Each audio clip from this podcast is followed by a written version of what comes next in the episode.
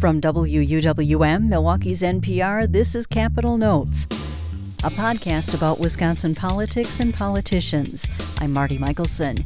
Each week, I discuss noteworthy developments with J.R. Ross, editor of WisPolitics.com. Here's our latest conversation. So, JR, last week saw a ramping up of the rhetoric at the state capitol. Democratic Governor Tony Evers was still reeling from the Republican controlled Senate's decision not to confirm Brad Pfaff as Ag Secretary, essentially firing him. Evers reportedly told state workers then that Republicans are, quote, amoral and stupid for letting Pfaff go. And Evers' spokeswoman says the governor also told state workers not to let the, quote, bastards impede their work. Evers later backpedaled on that comment, saying he doesn't really think Republicans are bastards, but rather he was invoking a well known saying. So, this tension has actually been building for a while. In your observation, what is the state of relations at the Capitol right now between Evers and the GOP? Oh, they've been broken for a while. Um, and people have noticed this for the entire length of the session so far. You know, a lot of this goes back to the lame duck session December of last year when Republicans pushed through a number of changes that reined in the powers of Evers and Attorney General Josh Kaul gave them more oversight. Um, that really kind of began the snowball going. And there are no innocent babes in the woods in this whole thing. Um, there have been examples of like Governor Evers' uh, office accusing Republican law leadership of being sexist because they wouldn't meet with uh, Tony Evers' female chief of staff. They just even though some of the top aides of those leaders are women, um, there has been rhetoric going back and forth, and it just is a continued broken relationship between the two. And the question is, can they repair it, or what do they do going forward? Um, to repair it, you need somebody who's going to be a bigger person who can ignore being insulted by the other side until tensions cool. We're not seeing any evidence of that so far. Um, Evers could go out and spend the next three years campaigning against a, a do nothing legislature, you know, accuse Republicans of not being able to work with him. But then you have gridlock for three years, and what does he run on then in 2022? So a lot of kind of interesting paths forward on this. For the governor, it's also interesting because he kind of won with his reputation of being a nice guy that he talked about how he's going to bring the capital back together and trying to move forward past the kind of a partisan eight years but that hasn't shown up so far. Um, when Evers is out there using swear words, talking about what's happening in the Capitol, referring to lawmakers as bastards, that's not elevating the rhetoric, people tell me. So it, one, hurts the Evers image as this nice guy. Two, Republican critics, you know, kind of look at him as being a weak governor. They think when he's uh, using strong language that he's it's fake, that they don't think it's genuine.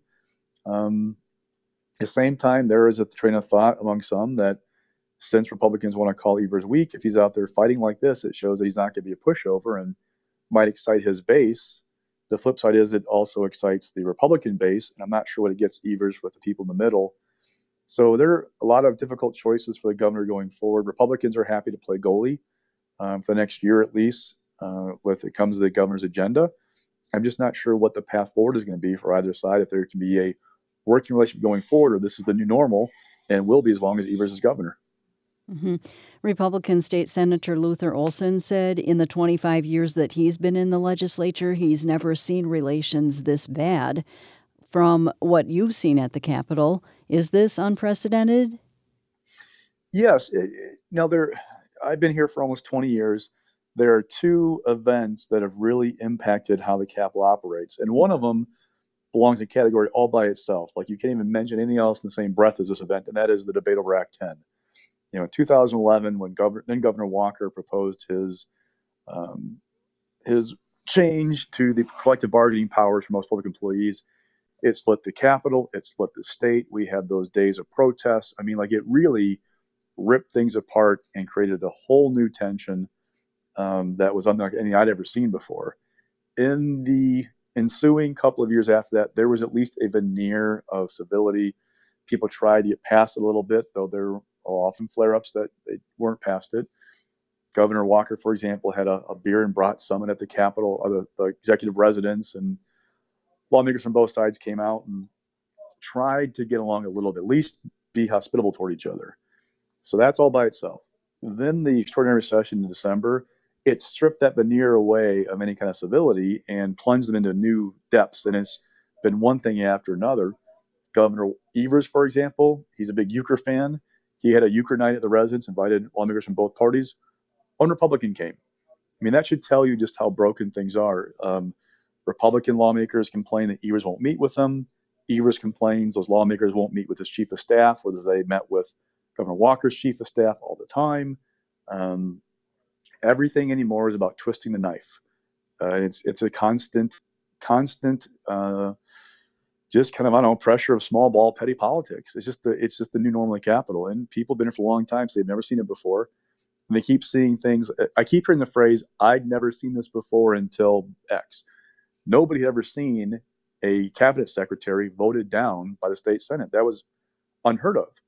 Um, so it's just it's just a broken relationship, and I don't know if it can be repaired, but how they function together could dictate whether we have any progress on significant legislation going forward.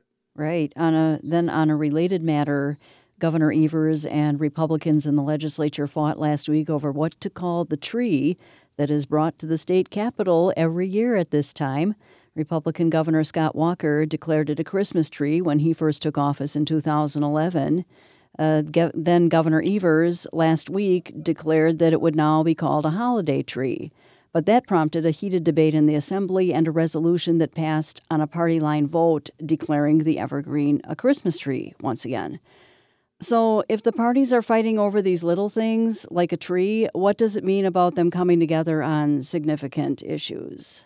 Well, this is kind of a unique issue in that um, it, somebody described it to me last past week. It's it's a talker when you get when some a constituent gets a lawmaker at the grocery store or the gas station of high school basketball game.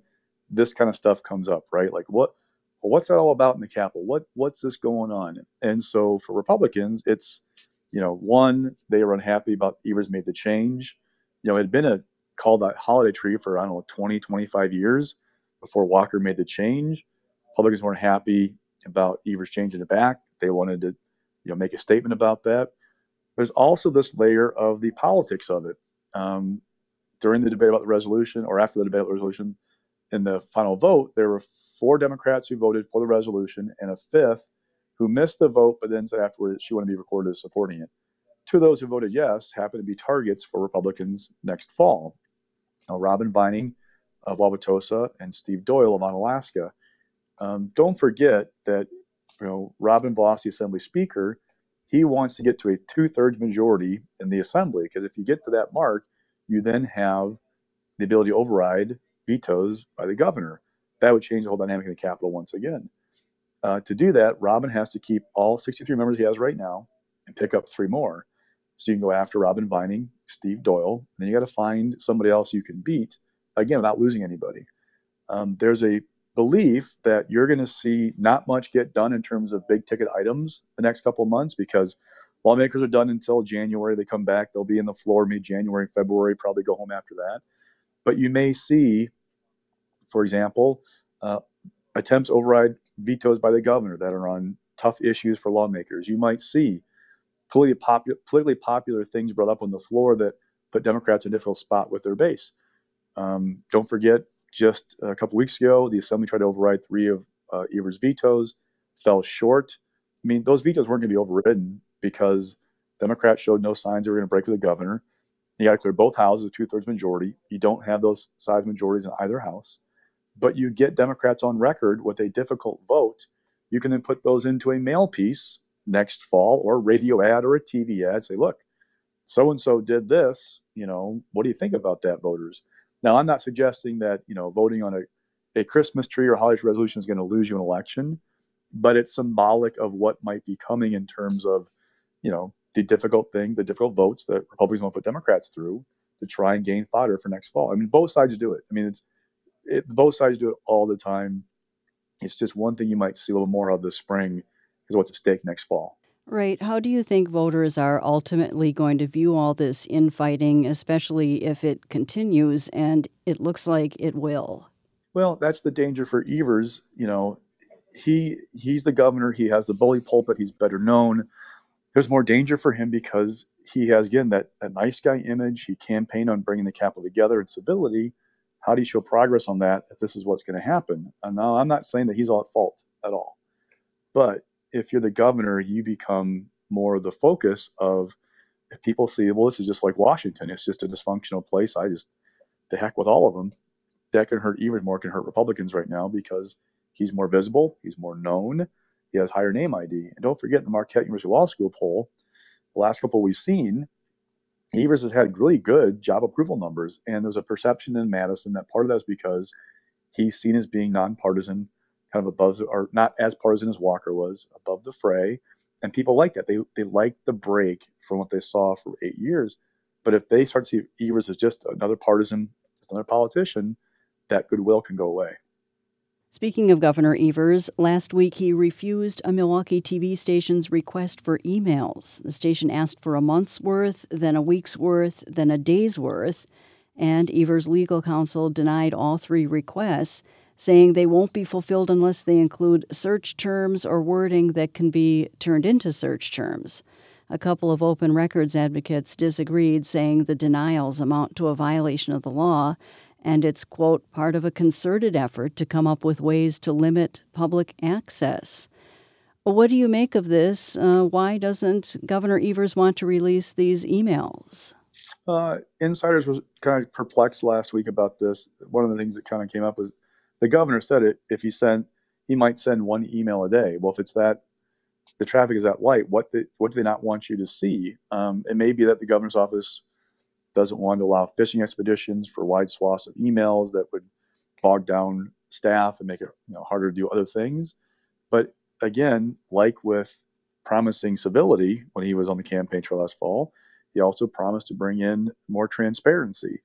This doesn't go, this isn't line with that. Um, so there's a little bit of danger for Governor Evers with this because you're picking a fight with the media about something that people I talked to last week said, look, it's not that big a deal. Why create a story when you could just give them the one day of email and been done? It would have gone away. Um, what are they trying to hold back? So that's kind of the question people have, and it's not helping the governor with that perception of whether he's sticking to his campaign promises. Also, last week, Republican State Senator Chris Kapenga bowed out of the race to replace Republican Congressman Jim Sensenbrenner, who is retiring next year. This again leaves Senate Majority Leader Scott Fitzgerald as the only declared Republican in the race. So Leah Vukmir, Paul Farrow, Kevin Nicholson, Matt Walker, and now Chris Kapenga are all out. Is anybody else on the Republican side still considering a run? Uh, the only name that we know of is Matt Neumann. Um, his father is Mark Neumann, who ran was a congressman, ran for governor, ran for U.S. Senate. Um, they have a family home building business that's quite successful. Matt has said that he's looking at a run and hopes to make a decision around the first of the year.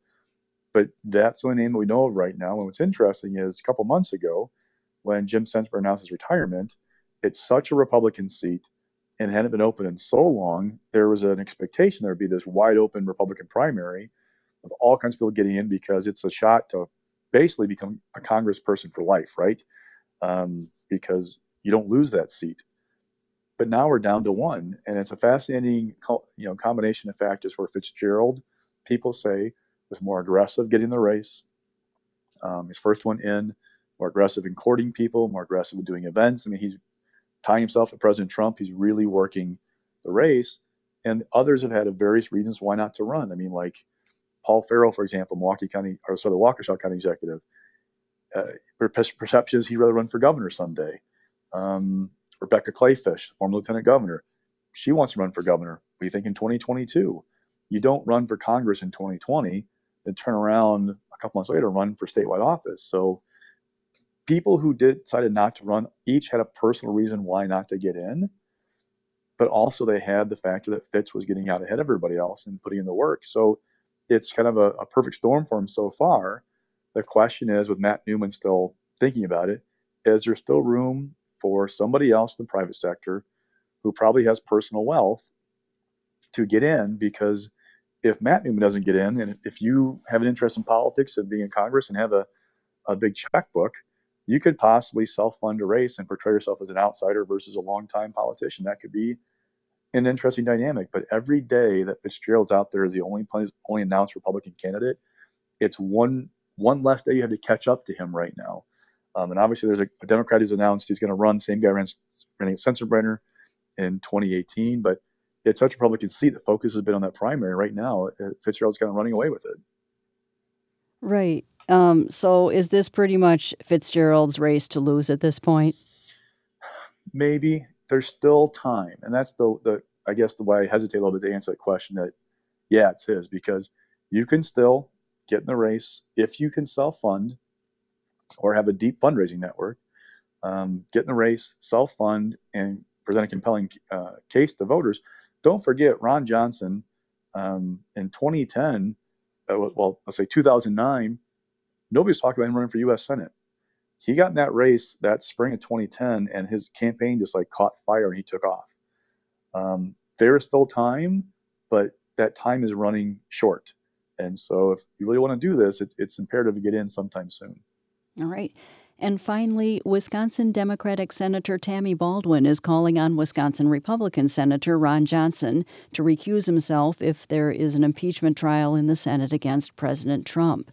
Johnson has said he will not recuse himself despite his close involvement in Ukraine issues. Uh, what is Johnson's relationship with you with Ukraine, and do you think these calls for recusal will grow louder if the process, you know, if we get to a, a full-on trial at some point? Well, Johnson just happens like it's just kind of interesting where he's just been at the right place at the right time to have these various connections. What's happening with the Ukraine and this whole impeachment process. So I'm not suggesting he's in the middle of anything, but he just happened to be there and, and see and hear things which makes him a compelling figure in some like a side figure in what's going on. I don't see any signs from Johnson he's going to recuse himself. I have no idea if it's going to hurt him at all with voters. And people I talked to pointed out that it's such a murky story a little bit with Johnson, like what what he did, what he saw, his role. I'm not sure the average voter goes, "Oh, this is what's going on with him. This is why it's a problem." It's really more about the president right now, what's happening with him, so this, I just, I just don't get the sense just yet that Johnson's really running into really big trouble because it's just such an unusual story. It's hard to figure out where he fits into it. That's WisPolitics.com editor J.R. Ross.